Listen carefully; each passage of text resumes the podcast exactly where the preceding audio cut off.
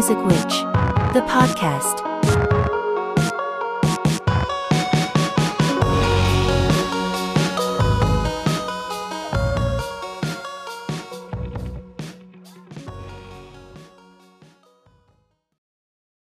Hello, Kitty.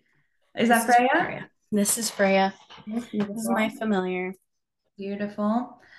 Yeah, there's so much I want to connect with you about um, because it's just exciting, first of all, to like find other queer and neurodivergent witches and, and magical people.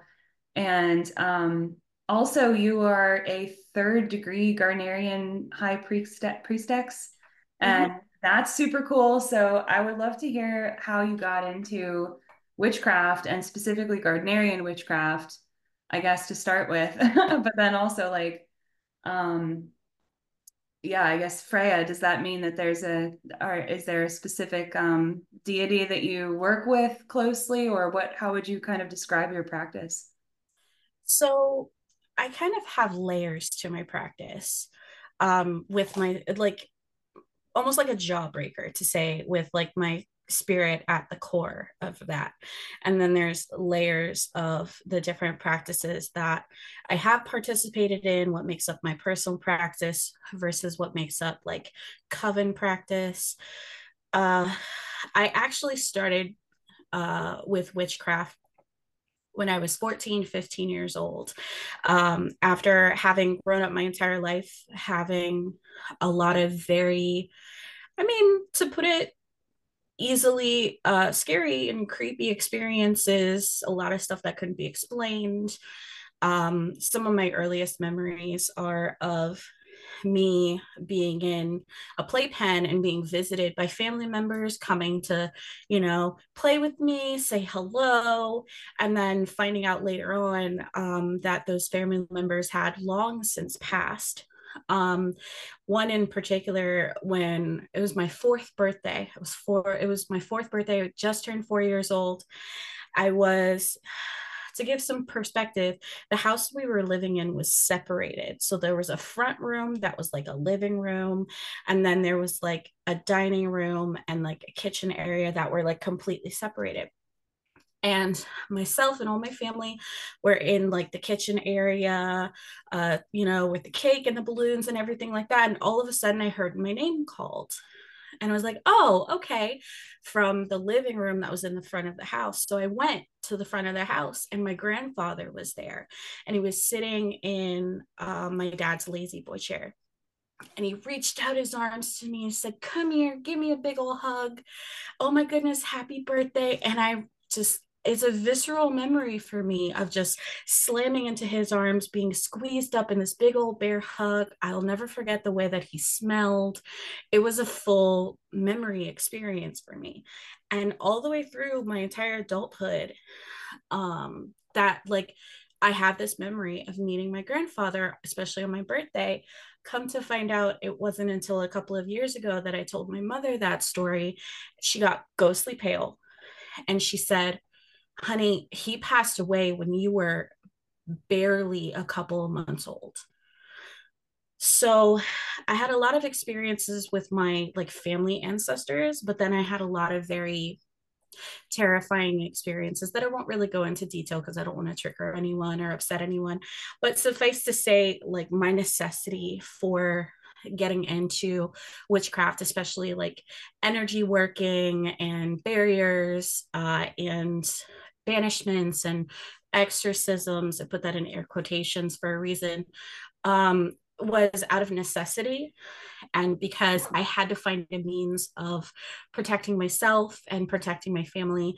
Because the things that I had experienced, especially a specific situation when I was 13, um, was such a catalyst in my life that if it weren't for, especially like concepts of like manifestation because I started with concepts of manifestation before I even found like Wicca and witchcraft.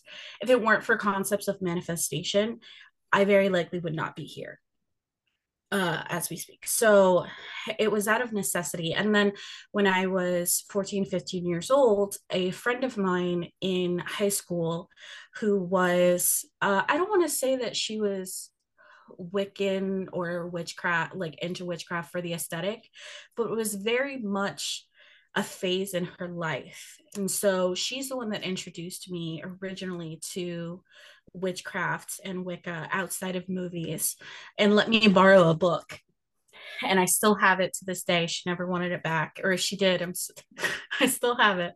Uh, lent me this book, and it like the stars aligned and all of the pieces fell into place and i said this is it this is this is the journey that i need to take and from there i um, started a path of eclectic solitary practice uh, i was reading every piece of information i could get i was reading every book I could get. I'd read everything in the Barnes and Noble section. I I read everything in the library. I was very much an avid reader because I'd I always had been.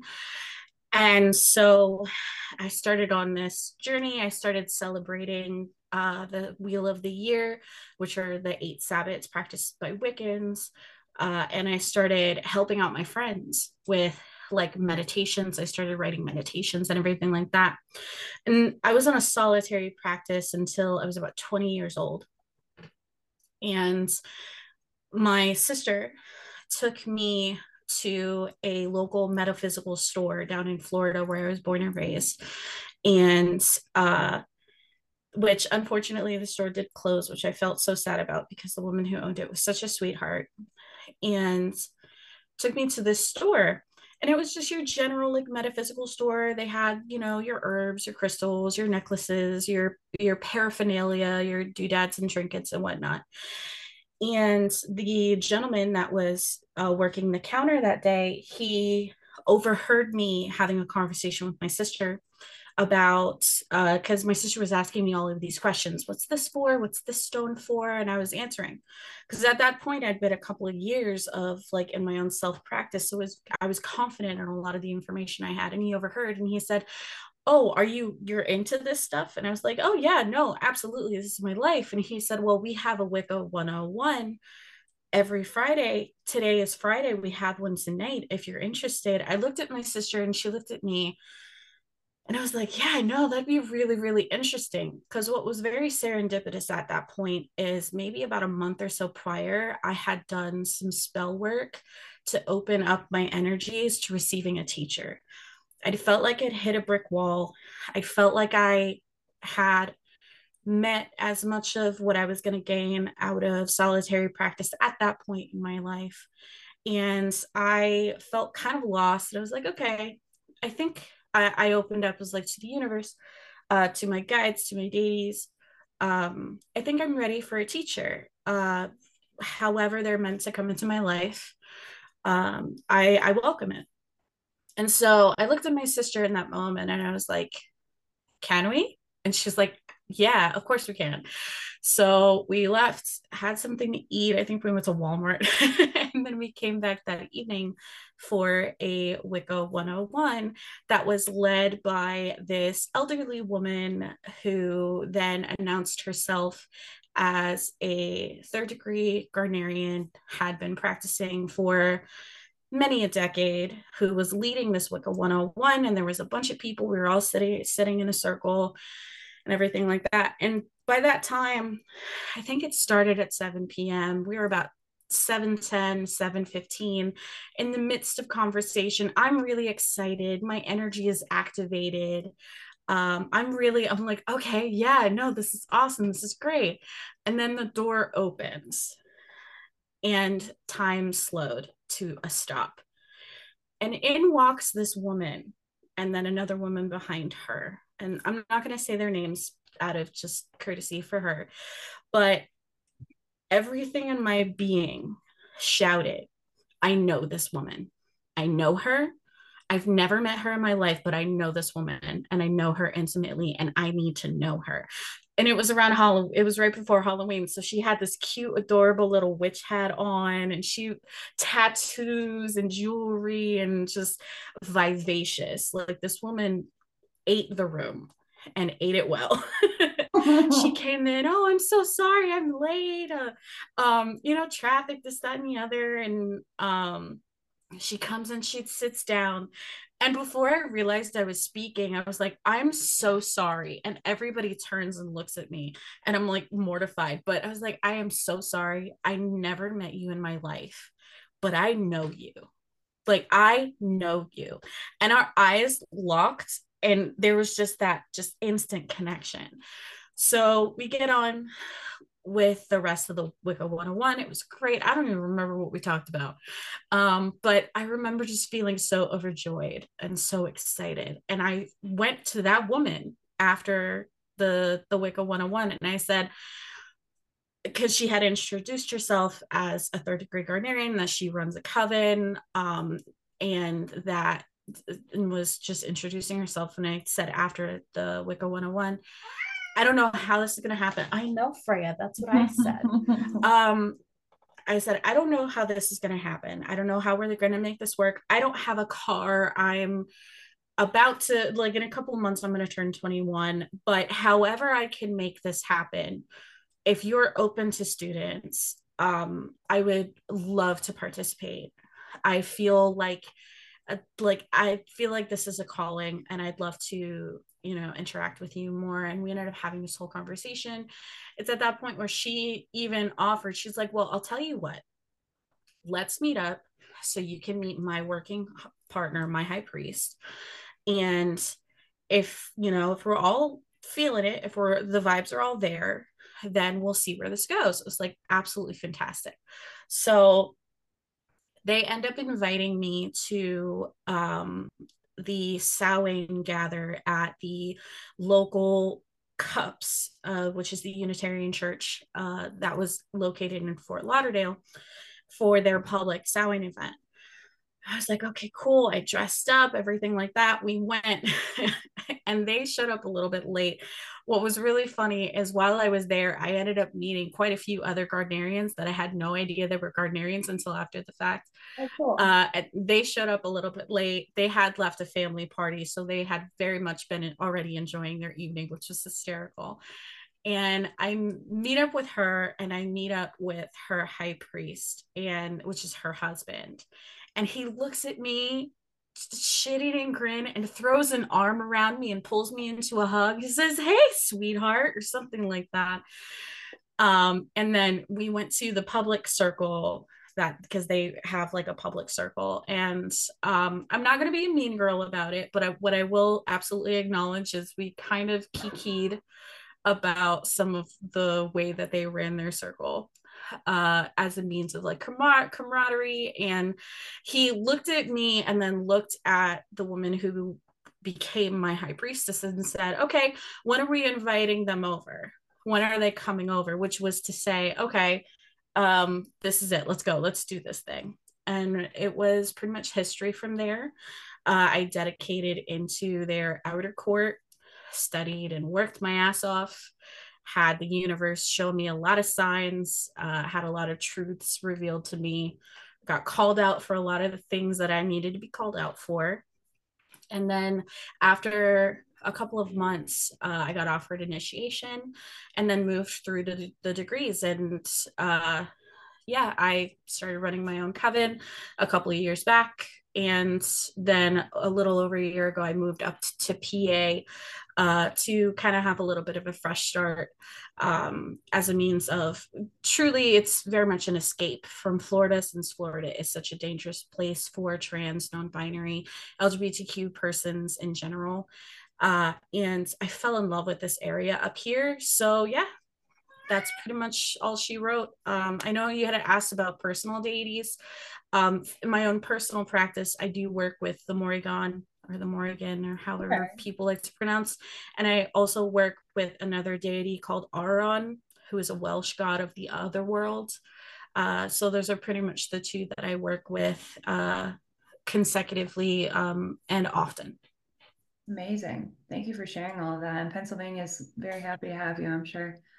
Um, uh, and so at that time that you were meeting your high priestess, was that something that you were already were you already kind of aware of your like maybe journey of gender at that point and were you kind of dealing with issues of gender or is that something that kind of came along later because i saw somewhere you were talking about like gendered energies, which is also a very interesting question to me that I think about a lot. So I wonder kind of where that part of that came up for you in that journey. So looking back, I had always had like a subconscious like aversion to overly gendered things. It never made sense to me. It was always very confusing for me. And even in like early my early high school career, I knew I knew I was pansexual very early on. Um, because for me personally, in my own like life experience gender never made sense to me. I hated gender roles. I hated societal gender roles for me personally and just like how it goes into sexism and then the undercoat of uh, the undertones of racism and colonialism when it comes to forced gender bias and everything like that. It it always bothered me. I never liked it. I had never come in contact with other persons who either had the same ideas or um, felt the same way. So I didn't really know that. I didn't even know technically that non binary persons existed. I knew about trans people and I didn't consider myself trans at the time.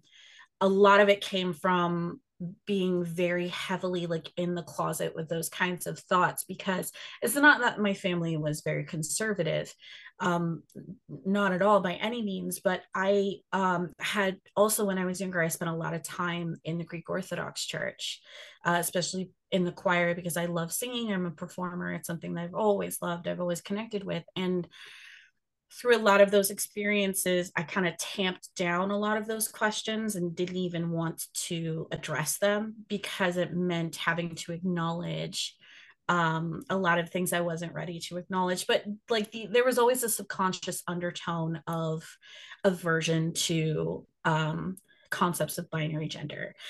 And so when I met my high priestess for the first time, it wasn't really even there.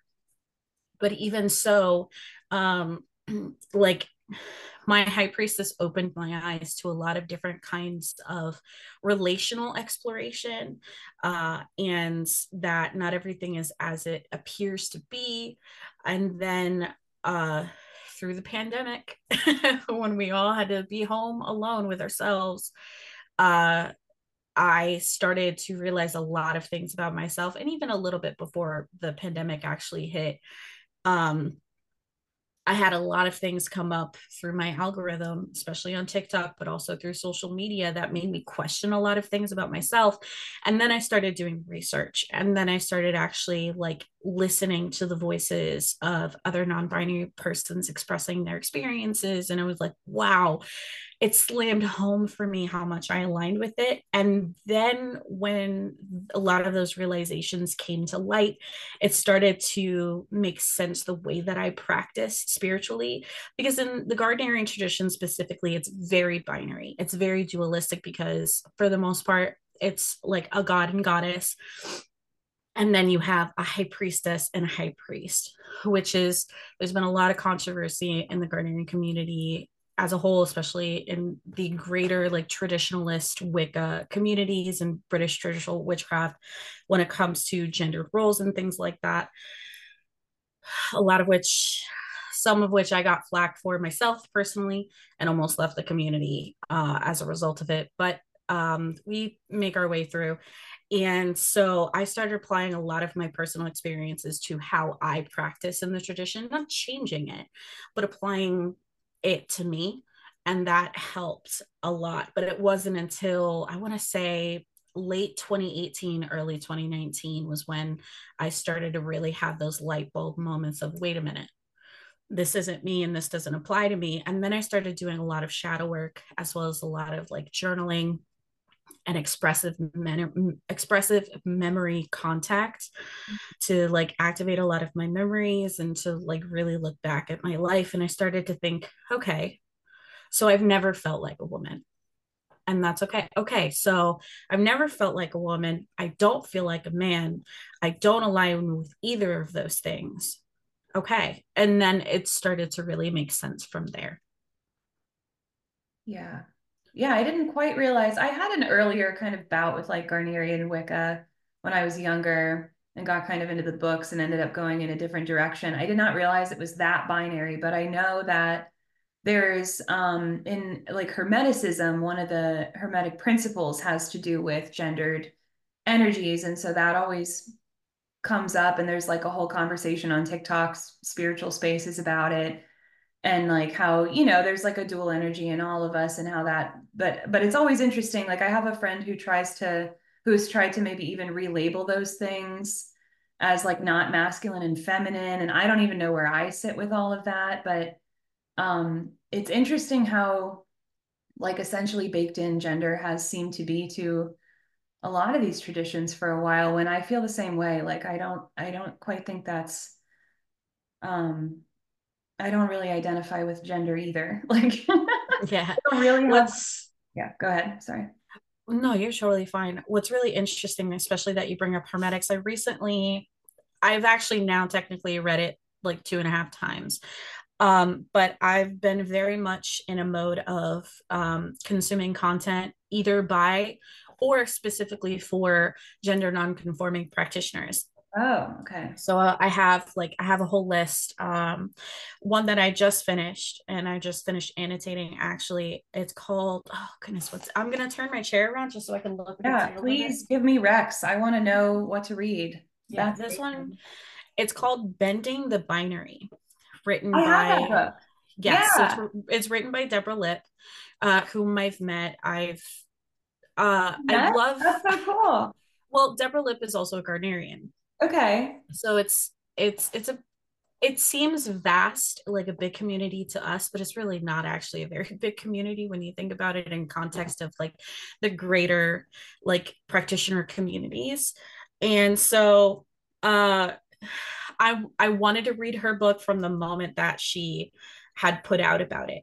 I read her book. I read it with a grain of salt because um, she writes beautifully. She does, but she also does write from the perspective of a cis woman. So and that's a, always something. white woman too. Is that right? Um, I do believe that she's Jewish. Okay, but um, there. Yes, I have my own qualms and stuff, but those are just my opinions with the book. But what she does go into, she talks about specifically different aspects of occultist practice in relation to gender binary. And she brings up a lot of really good points, especially when it comes to hermetics and the fact that the original hermetics, like, um definitely read through the book when you have an opportunity but yeah. she goes into the differences between like original hermetics and this paper that was published anonymously in like the 1910s 1920s and how this paper that has no actual proof that it was written by i want to say it might be agrippa but either way there's no actual factual proof that it was written by any of the like original like hermeticists mm-hmm. it li- lines out these principles that explicitly it's, it state one of the last ones is about gender and then she goes into talking about how um, a lot of modern occultists use those principles from that article versus the original principles and how a lot of people yeah and how a lot of people get it mixed up and and like they don't look at like the core of the values of where those things come from. Uh, so i thought that was extremely interesting and it makes sense you know because at the end of the day we're playing a really really long game of telephone uh, especially with um, you know traditions that are passed down orally that it, we don't have like the historical context to go to that person 300 years ago and say you wrote this in your book. Did you mean x? Right so um, I thought that was super interesting. And then in another book that I was reading, oh goodness, uh, it is in my bag.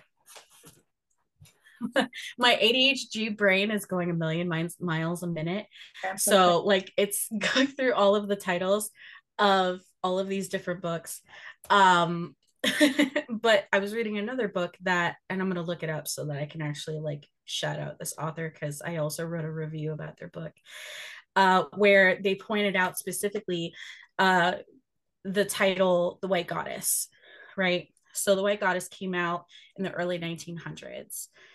Uh, and it points out that the white goddess and the author of the white goddess is where we get the theory of the maiden mother crone concepts, mm-hmm. but there's no actual historical proof or evidence to state concretely that most of the goddesses that are celebrated today actually have maiden mother crone faces to them. A really, really big one um, that pops out for me is is Hecate or Hecate or however uh, her name is pronounced. There's no actual historical proof or context that Hecate has a maiden mother crone. She has many faces, which is true but she doesn't actually have a maiden mother crone other than the context of modern neo-paganism so mm-hmm. i've learned a lot of those like the intricacies of like fact checking if you will when it comes to historical reference uh, in a lot of the the queer books that i've been reading um, you know to really boost my knowledge as a practitioner but also because of the fact that i'm a teacher as well um, you know, decolonizing my craft is a huge part of that. And a part of decolonizing the craft is addressing the gender bias, is addressing over genderizing things, the fact that everything in the circle in a circle or a sacred space has a gender. And it's not that that's a bad thing but we should be asking why. Where do those things come from? Why is it relevant right so it's a huge thing for me especially in regards to the gender essentialism and practice in general in my tradition the Gardnerian tradition. Talking about gender essentialism is so so crucial. Um you know because transphobes be everywhere. Just because they're love and light kind of people doesn't mean that they're you know they should always be trusted in a sacred space. Very good point and that's i'm glad that you brought up decolonization too because obviously all the gender question plays into that. And then like everything plays into that of course like questions of disability neurodivergence um, but what are some other ways that maybe decolonization kind of plays into what you think about? And like how do you take that? And what what kind of practical steps maybe might you suggest somebody would take if they're setting up a coven? Or how does that look in in practice as you go about your kind of community building and and uh, covening that is such a great question so something that's big for me personally, personally, as a white person, right? Um, first and foremost, it's acknowledging my privilege. Because my privilege is always going to have a seat at the table, whether I want it to or not. So ensuring that I'm acknowledging my privilege is first and foremost, and checking my own privilege. Because something that I've learned time and time again is it's nobody else's job to educate me unless i'm unless it's like a professor and i'm paying for a class. It's nobody else's job to educate me. It's my job to educate me right? Yeah. The other thing for me personally is accepting that if a practice that I have done or a practice I participate in is harmful or has been harmful, acknowledging that and ensuring that I'm responding in a way that is acknowledging the hurt and pain of other people, right? I think the the easiest one to bring off the top of my head is sage, white sage specifically. It's about education, right? It's about listening to the voices of the people who are talking about you know where white sage comes from like the the significance of it the spirit of it you know a, lot of that a lot of that plays into um, how I've been deconstructing my practice, right? Um, so I built this sandwich over now almost 17 years I've built this really really really tall sandwich. I got so excited at the buffet.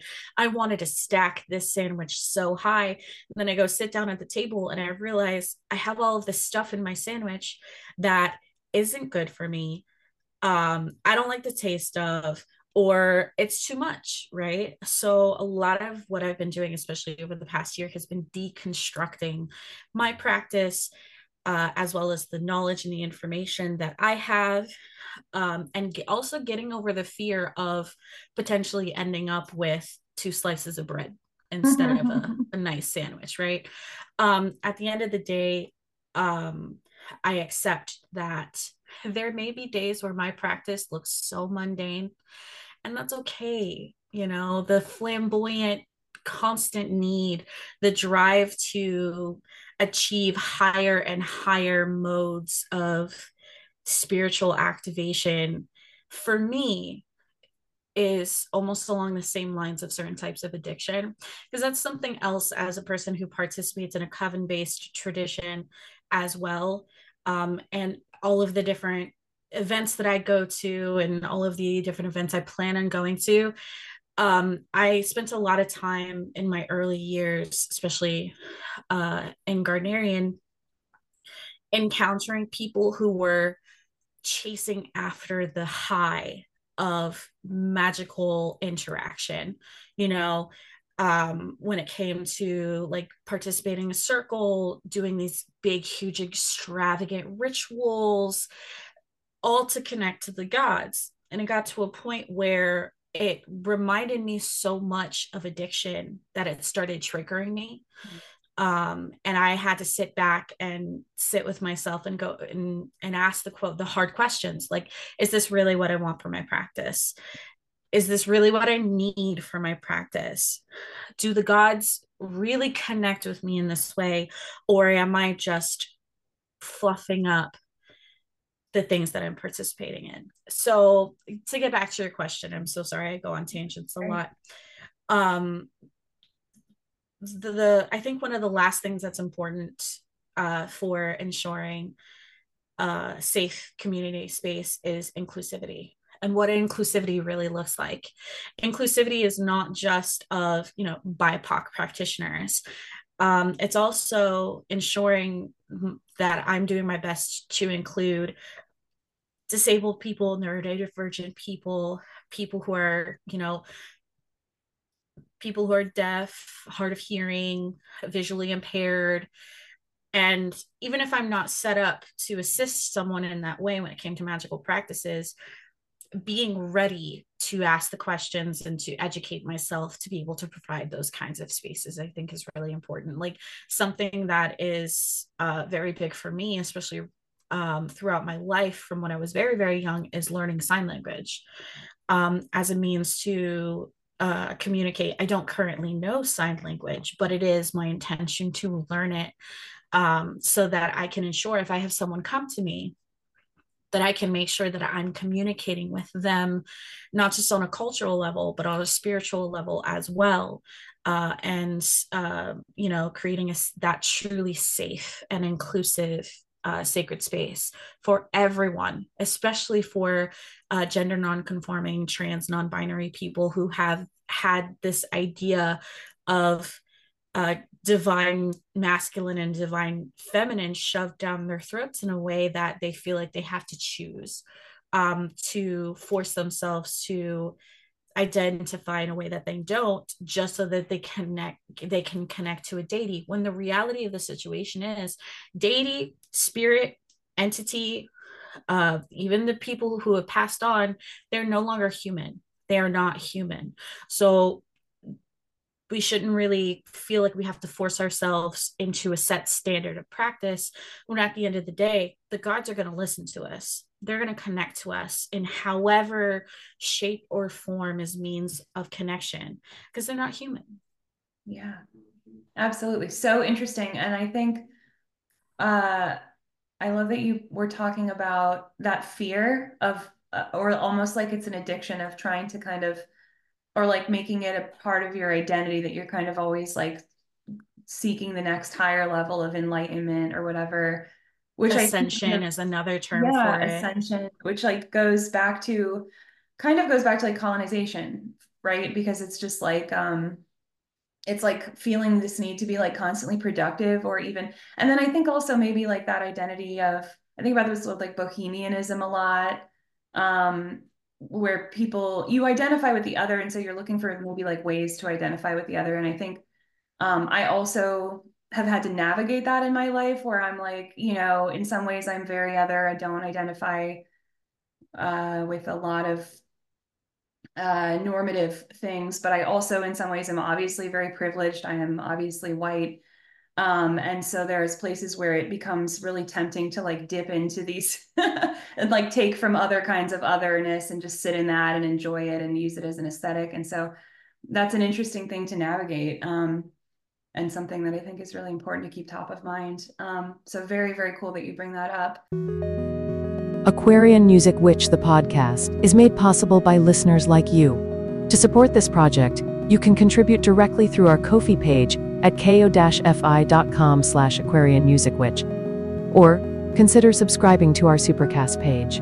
With the AMW Supercast Content Access Pass, you'll gain access to a vault of exclusive content and other cosmic perks starting at just $5 a month. Now, back to the show.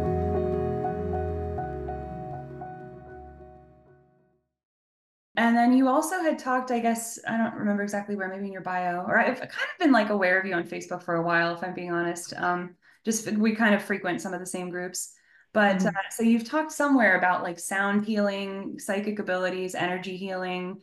And I was also interested to talk to you about that because that's kind of where my practice is mostly is all t- thinking about like energy work, music, ritual, and sound healing. And so I'm curious about your experiences with that, your successes with that, um, and kind of your relationship to your your musical magic, maybe. I love this question. Um, or topic rather. Um, music, especially wavelength in general, has always just given me so it's it's really hard to even put it into words. Like it's just the experience of being able to put in my put on my headphones and put in a song that from the first couple of notes it takes me completely into a different place right? So being able to connect with sound and with music in that way from very early on has always been such a like a feeling of this is where I'm meant to be. I think that's one of the reasons why I spent so much of my youth in the Greek Orthodox Church, even though I'm not Greek. It was through extended family that I um, participated in church. I even I almost baptized Greek Orthodox because it was just so connecting for me. But then I realized later on in my um, in my teenage years the reason why I was so connected, it wasn't because of God or the concept of God or, or anything like that. It was because of the, the vibrations that were created from a group of people coming together to create this awe-inspiring experience. And I um I I've listened to previous podcast episodes, so um just so that I could um almost in a way get to know you a little bit better uh, mm-hmm. especially since we we connected and you had um, mentioned you had spoken about like choir music and the things that you've written and that immediately hit home for me because one of my favorite things um, was uh, when I was in the choir, we went on choir conferences where we would get together with like hundreds of other people. And there was this one specific choir conference like even now thinking back to it gives me full body chills because just uh, the experience we were inside this gorge like the thing about the greek orthodox churches is all of them are built with a dome to a certain standard so we were in this beautiful beautiful greek orthodox church and it was the seating for the choir was in the round around the dome mm. And we all get in there for the first time. We're all seated together, hundreds of people and the choir director gets everyone's attention. We open our books and we start the experience. And from the first note i started crying because the sound that just vibrated through this dome around us was so visceral that it just completely brought me to tears um, and being able to participate that and feel the energy of lending my voice to that moment was like nothing i'd ever felt. Um, i have yet to feel that experience again which i would love to at some point. And so from that moment it kind of triggered in my brain. I said no wait a minute. It's not god that brought me here. It's the sound it's those wavelengths it's the vibrations it's those experiences that brought me here and that brought me into a lot of um, vocalizations uh, with myself and kind of trying to figure out what that meant for me, especially spiritually. And then I started experiencing very, very extreme uh, stage fright and uh, as well as imposter syndrome. It's always been, imposter syndrome has always been nearly crippling for me. I don't talk about it. Um, not even a lot of my friends know because I just don't open up about it. But in this past year, especially, I've thought that it's been very important that I open up not just about my spirituality, but also about the things that I experience because I know that there are other people who experience the same things that I do. It got to a point where before almost every performance, it was in my head constantly on that hamster wheel of I'm not good enough, I'm a terrible singer, um, I sound terrible, this isn't good enough, I should just quit. That constant, constant, constant wore me down. It absolutely wore me down for a very long time. Um, to the point where now um I can barely sing in front of other people unless I'm playing a character. Because uh, I also I used to perform with the Florida Renaissance Festival as a street That's character. it was a lot of fun.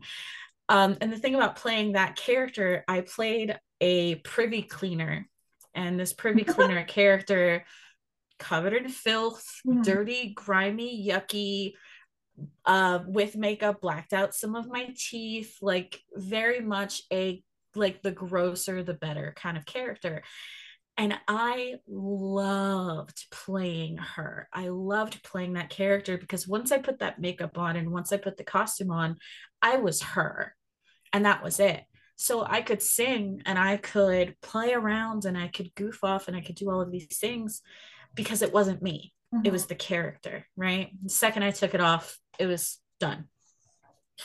Um and so there was a, a bit of time i want to say between like 2016 and like 2019 where i was very much on a mode of okay we need more like more new pagan music. We need more witchcraft music chants um because the the older chants they're great but like we need we need more of it. We need more voices. We need more into this.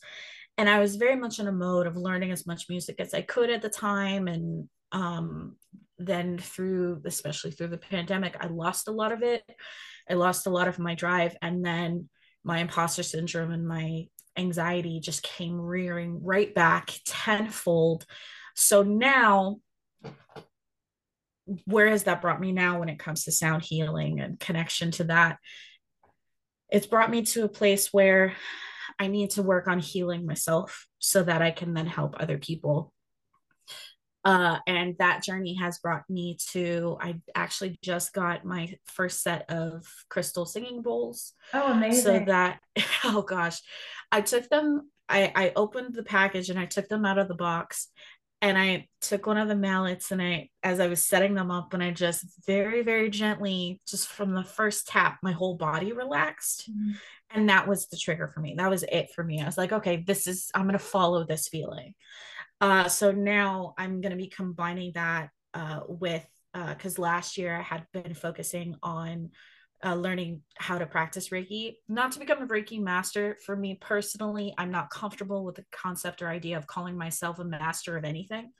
It's very it's very colonizer for me i'm not here for it i don't i don't like that so i just call myself a practitioner but last year i focused a lot on reiki so that i could use the teachings that i learned to then move into the next step of sound healing first with instruments and then opening up to start using my voice again. Because there was at one point where especially when i was in my early 20s where i felt so connected to my own voice and a means of healing to release it out and you know sing for the gods sing for my coven together to bring our voices together. And i'm i'm really wanting to get back to that because i felt like i lost it for a long time. So it's been a rocky up and down hill thing for me.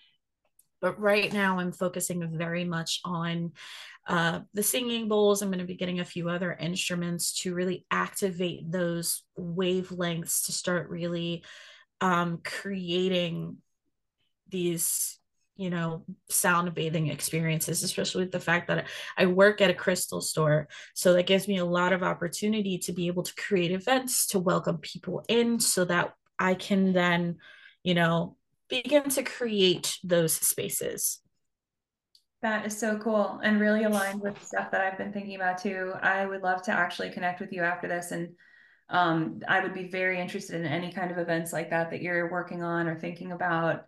Would love to talk more about that. I love that you got sound bowls. I wonder if do you feel like that loss of your kind of uh, original connection with your voice or that um, the way that you felt about it earlier do you think that that had something and you don't don't feel like you need to go into anything you don't want to go into but do you feel like that had something to do with a bodily trauma of some kind or do you have a sense of where that change happened if it had to do with like an energetic center shifting like that or was it something else? It was uh it was actually two instances specifically and it was instances with other people that essentially caused a trauma. Um, it was unintentional because sometimes traumas happen um not from someone actively attempting to be abusive in any way. Sometimes words really do impact someone um when i was in high school when i was a freshman in high school i had a chorus teacher. I only had this woman for one year thankfully. Had a chorus teacher who i was taking private lessons with her once a week. And during our first ever lesson, I only had like three or four lessons with her and then I stopped. It was our, and this is telling as to why. Our first ever lesson, I was standing in front of the piano and she was, were running scales. And she stopped mid scale and she looked at me and she said, You know, you can really see your teeth really, really well when you sing. Mm. Like, I've never seen anything like that. You can see your teeth so much when you sing. And that instantly took me aback because I have a very deep insecurity about my teeth, especially when I'm talking anything. It's been a huge insecurity for me. We didn't like, I didn't grow up with the ability to have accessible health care.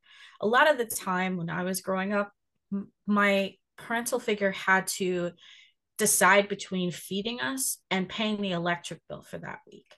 So, like, when it comes to means and being able to have accessible healthcare, it wasn't there for us. I didn't see a dentist until I was t- like 27, just because I've never had accessible healthcare. And be- like when you grow up not having access to the, that healthcare, nine, out nine times out of 10, you have a fear of that. A lot of people who have been in my situation have a fear of the dentist that they've never been to. They have only ever heard horror stories they make they make jokes and skits on tv shows about like dental appointments right? So the bill it, exactly it's scary. So she made this comment i'm freshly 15 years old. And she made that comment and i almost quit right then and there. But then i kind of sat with myself and I sat with like my energy working because I was practicing a little bit at that point, and I had uh, I had a pendulum. I didn't have a tarot deck yet. I didn't start with. I actually started using pendulums before I started working with tarot, and I asked my pendulum. I said, "Should I keep going or should I quit?" And the energy that came through my pendulum told me to keep going. So I said, "Okay, I'm going to trust this, and I'm going to keep going." Then, when I was about 17, um, I hadn't started working at the Renaissance Festival yet. Obviously, I was just in high school, but I I attended um, as a patron, and when I was there, I ran into yet again another music teacher. I ran into my music teacher from middle school. Uh, we got into this whole conversation. I don't remember exactly what we spoke about, but this I will never forget. I told her how I wanted to go to college for music and also for art because I'm an artist as well. I wanted to go to college for both. I wanted to, you know, go to at the time I really wanted to go to Berklee College of Music. Um I I really like this is my dream. It's what I want to do. And she looked at me and she said, "Look at me. I teach middle school chorus. You should give up. You should think of something else to do." Because not everybody is going to make it. She didn't use those like words exactly, but she basically told me that I should give up on my dreams and that I shouldn't, you know, I shouldn't even try. And now this was the second person who was a teacher of mine who had made a comment that impacted me so deeply. It was from that moment on, it kind of started going downhill for me to the point where I auditioned for a scholarship program in college and their comments got so embedded in my head that I bombed the audition terribly. It was it was terrible. And from that moment moment on, I kind of gave up on music and that voice in my head just kept going. But I worked in the theater. I started connecting through like acting and through participating in that way and um so it was those kind of formative experiences in my teenage years that kind of truly truly affected me.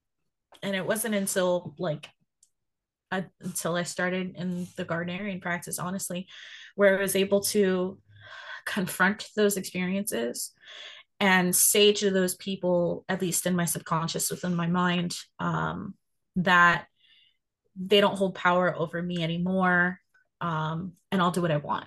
Yeah. Well, good for you. That's really hard. I it's so sad that it's actually very common, I think, for a choir director or some kind of music teacher to say something like that to a student. And it's um, I think it's coming from a place where everybody gets shunted through that same system. So when you're a choir director, I know what your exact life has been for the last 20 years. Like I know what you've been doing. And everybody gets really dejected in that system because it's almost like I've started to think about it like an MLM almost, like with the grad school levels of music. Um, because I was a grad assistant for music for years and years, and they had us like teaching all the classes. And, um, you know, they want to have you kind of get up to the top so you can then turn around and keep like keep it's like it's like an internally reinforcing system but then what is how does that apply to the external world and the way that it should apply is that we all have music. We're all musical. And there's nothing wrong with anybody's music and there's nothing lesser about it. But then instead, it becomes all tied up with capitalism. And so it's like they're not, it's not even about how good you are. It's like they're not wrong that there's not even really places in the world for you to have some kind of capitalistic music career um, because it's not even about your talent. It's almost uh, often about privilege and also luck and things like that.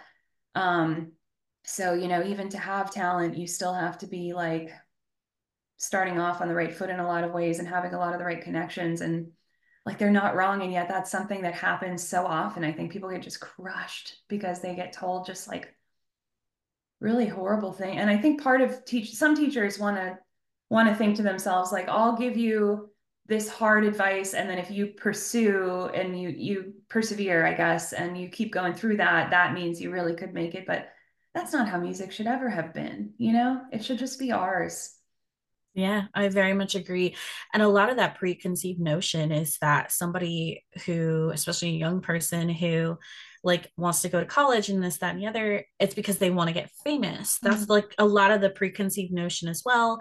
Like someone wants to like get famous end up on broadway become the next music star when that is such a small small percentage right I never wanted to be famous. I still don't. The concept of fear uh, of fame and celebrity is so like adverse to me as a person.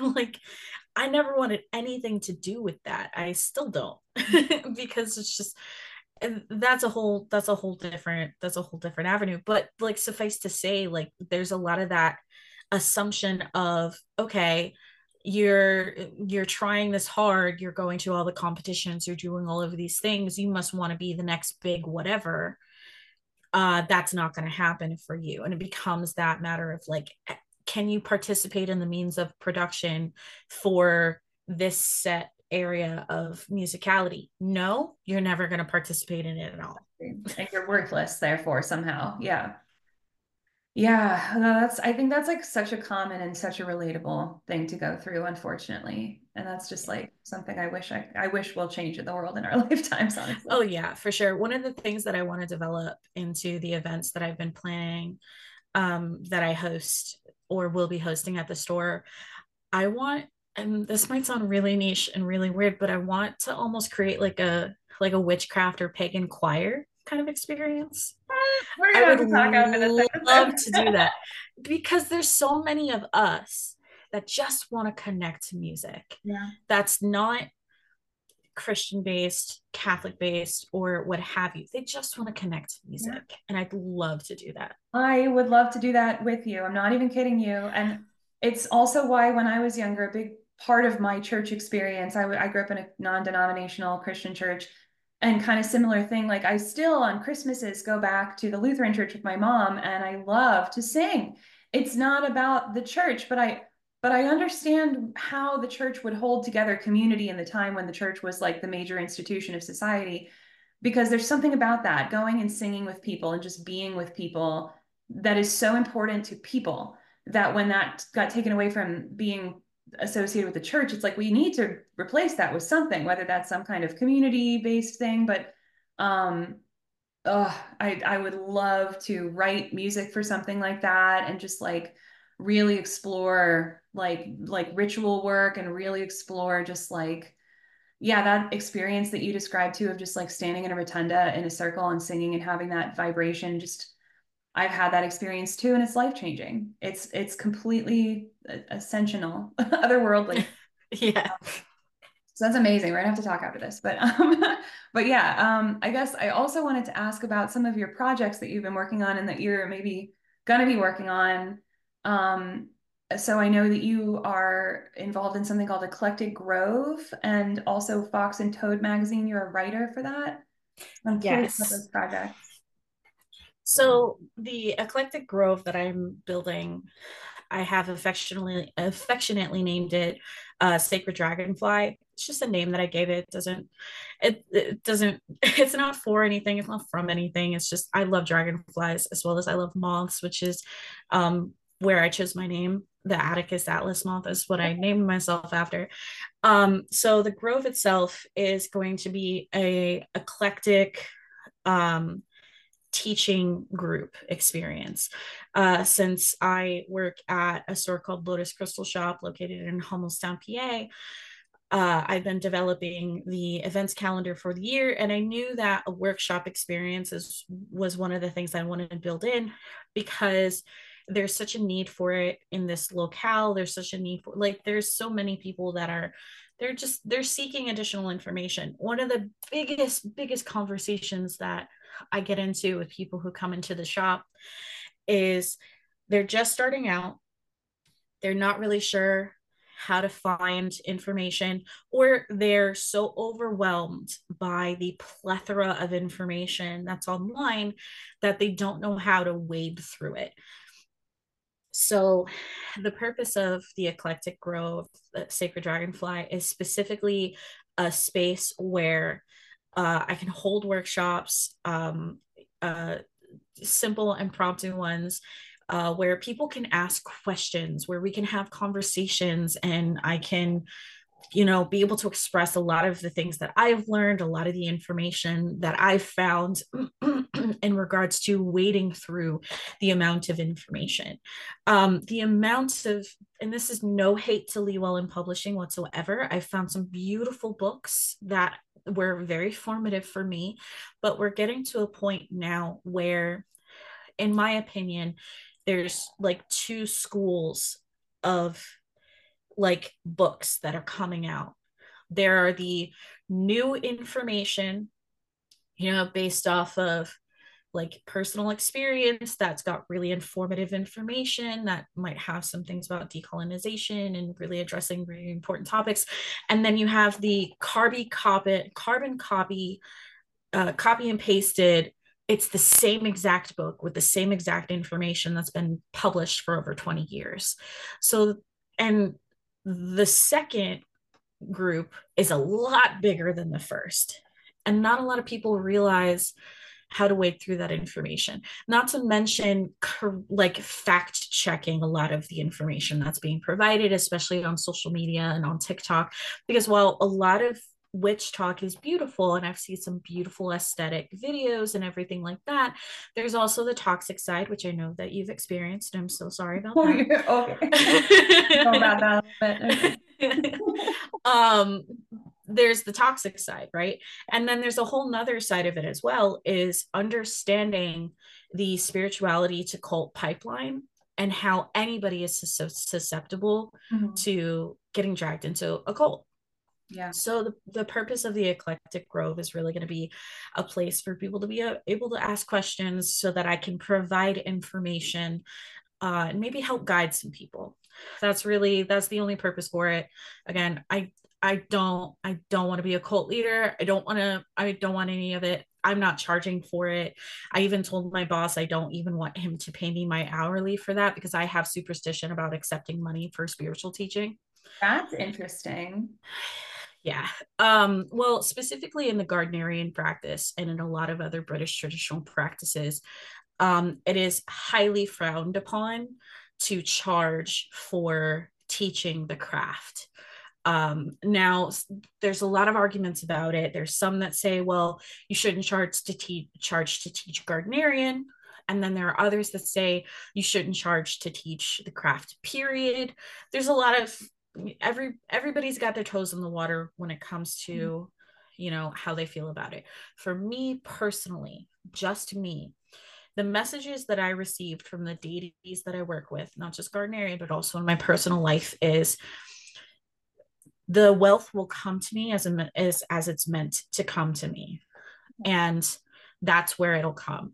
So i don't i'm very superstitious. I don't like charging i don't like charging for it. You know there's a there's a saying especially uh, across gardnerian that money shall never change hands. It's a big thing.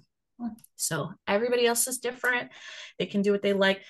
Well like i do i'll do tarot readings. I do charge for a tarot reading but i'm not teaching anybody anything. It's it's it's a set exactly. It's a service i'm providing a service right? Mhm. so when it comes to the eclectic grove i don't accept money for it. The store itself lotus crystal shop does accept donations which will allow it goes directly into the funding of future events and everything like that but that's pretty much that and then fox and toad. So fox and toad i'm very excited for. It is a brand new publication. A friend of mine came to me actually that i met through the store. They came into the store and we connected very deeply. We became friends.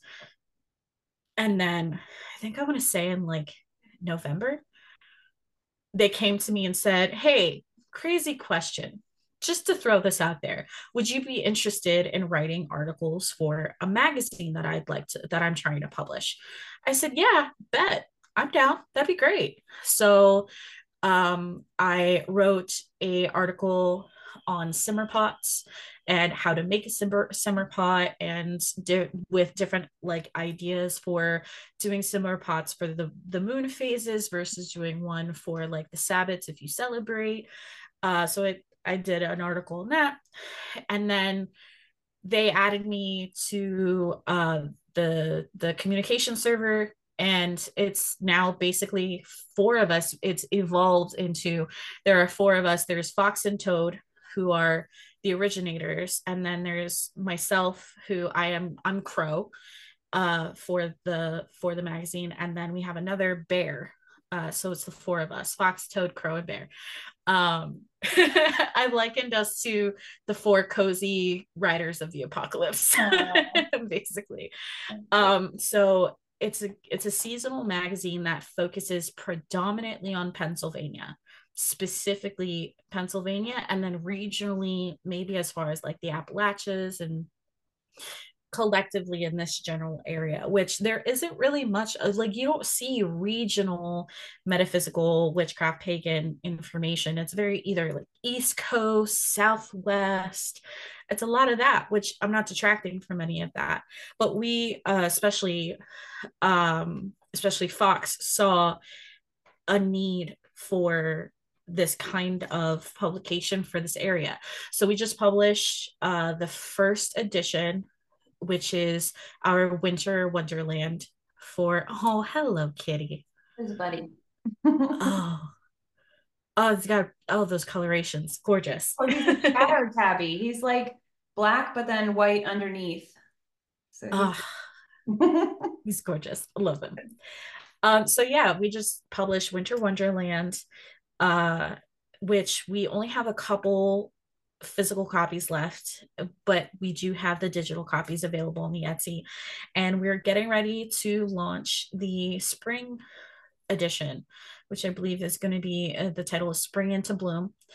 Uh, and I'm very excited for that edition because my article for the spring edition is about uh, gender essentialism in the craft, where I talk about my experiences uh, and then I also I write a book review for each edition as well, and it's just it's a lot of like-minded individuals, but with very different perspectives coming together to uh, create this like beautiful publication.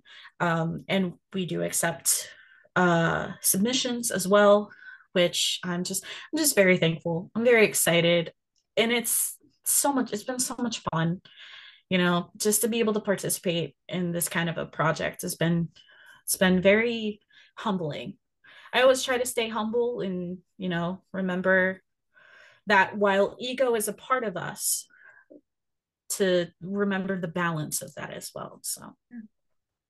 Those sound like such cool projects that i definitely don't want to encroach on you but want to be way more like uh, looking at and involved in. They sound amazing. I'm so happy you're doing that kind of work, like regionally too. I think that's right. And I've loved some of those Facebook groups too, just because it's so nice to know that there's people that are like minded. Yeah. area. And I would like to start, like, COVID made things so hard to connect in person, but I would love to start doing that kind of thing again. And I don't know if you're ever, um, I don't know if you ever would make your way into Philly, but I have space that that I can like host events and stuff here. Just oh yeah, Oh yeah, no, definitely would love it. There's a couple of things that we in the far future when it comes to Fox and Toad. Um, we want to get to a point where we do like road trips around Pennsylvania and we actually go to locations and we stay in locations. Uh, as an example, uh, I also do a lot of fiber craft. So I work a lot with fiber, I crochet. Yeah. Uh, I, and I'm very deep into like fiber, but I collectively I would like to have my hands in the process from start to finish, like from the sheep all the way through to the finished project. So, um, one thing that Fox even brought up to me was the idea of actually going with permission, ensuring like we communicate, obviously, like this would be for a magazine.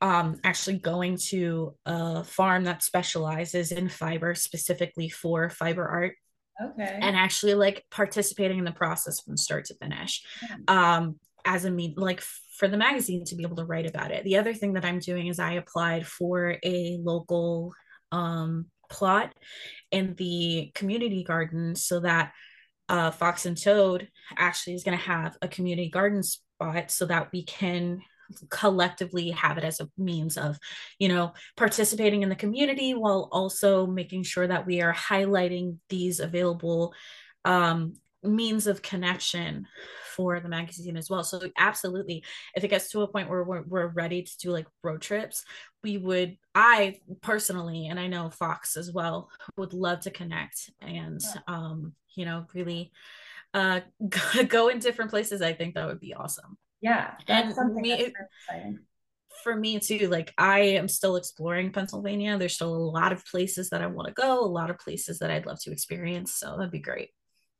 Wow well i'm just like totally energized by that idea so i really would love to keep uh being connected about that. That's amazing. I could i could put you up if you want to come to philly. And then the fiber arts thing that you brought up too i just um we should probably I, I won't keep you too long after the hour but um I, I also think there's so much magic in like the, the spinning arts and fiber arts. And then that also ties into like gender and like ideas about spinstresses and you know witches and things and so i love that you're that that's something that could be like a whole other hour of a conversation but um i guess how did you get into like how did you get into fiber arts how did that become interesting covid okay, yeah, yeah. well um that's that's the short that's the short and long of it but really i had wanted to uh, i attempted to try to teach myself how to knit uh, when I was, I want to say like 12 or 13. But it's awkward for me because I'm left handed and nearly all of the instructional information provided is for right handed people.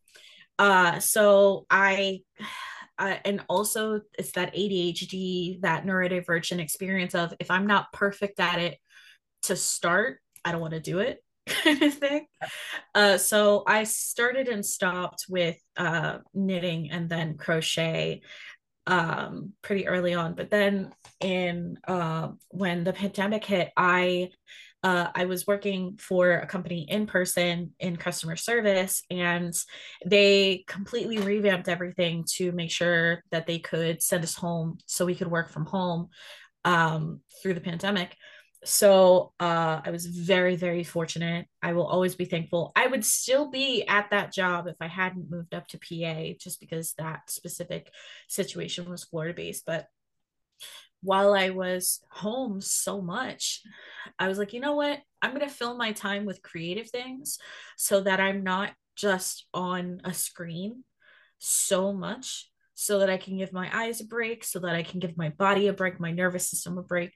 Um, so I started with big, huge, chunky yarn and I started finger crocheting with my fingers.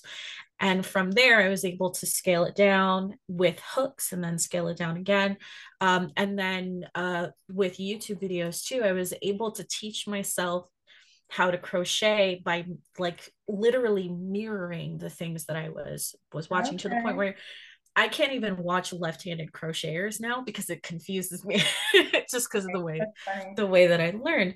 So now uh with crochet it's been it's so meditative for me that i can just it takes me into such a place where i relax my energy because i have uh, i have generalized anxiety disorder on a lot of on top of a lot of other things and um i am I especially over the past couple of years, I've been seeking means to um, help to re-regulate my nervous system because of the fact that I've lived in such a constant state of fight or flight.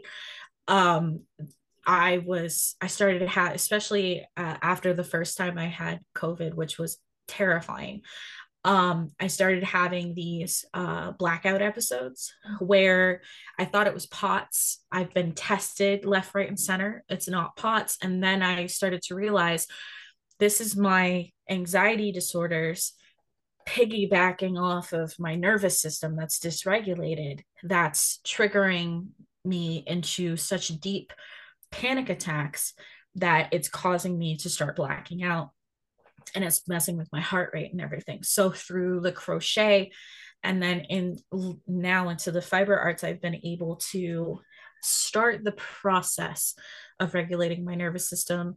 Um, and then now I'm actually going to do my next um, set of shadow work journeys because that's the thing about shadow work. It never actually ends.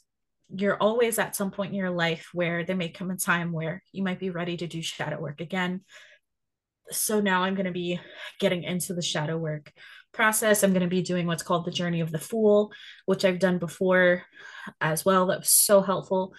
Um, and through the fiber arts, I've really been able to regulate my breathing, calm down my energy, start with my mantras, and to um, really work through a lot of my anxiety. In fact, I actually just set my loom. I will show it to you so you can see.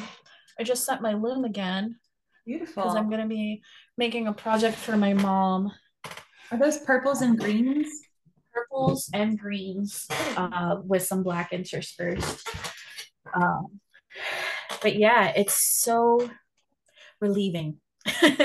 uh, and then also too, I just started, not very good at it, but that's okay. I just started uh, learning how to drop spin with okay. a drop spindle.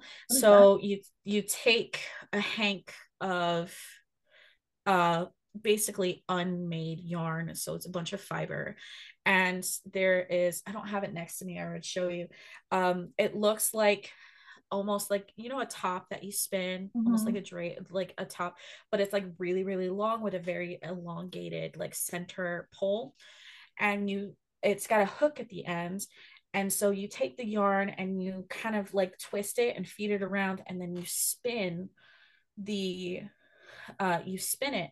And then as you spin it and you're controlling the spin you also control and you pull the fibers in and that pulls it into the spin so that you can make oh. yarn.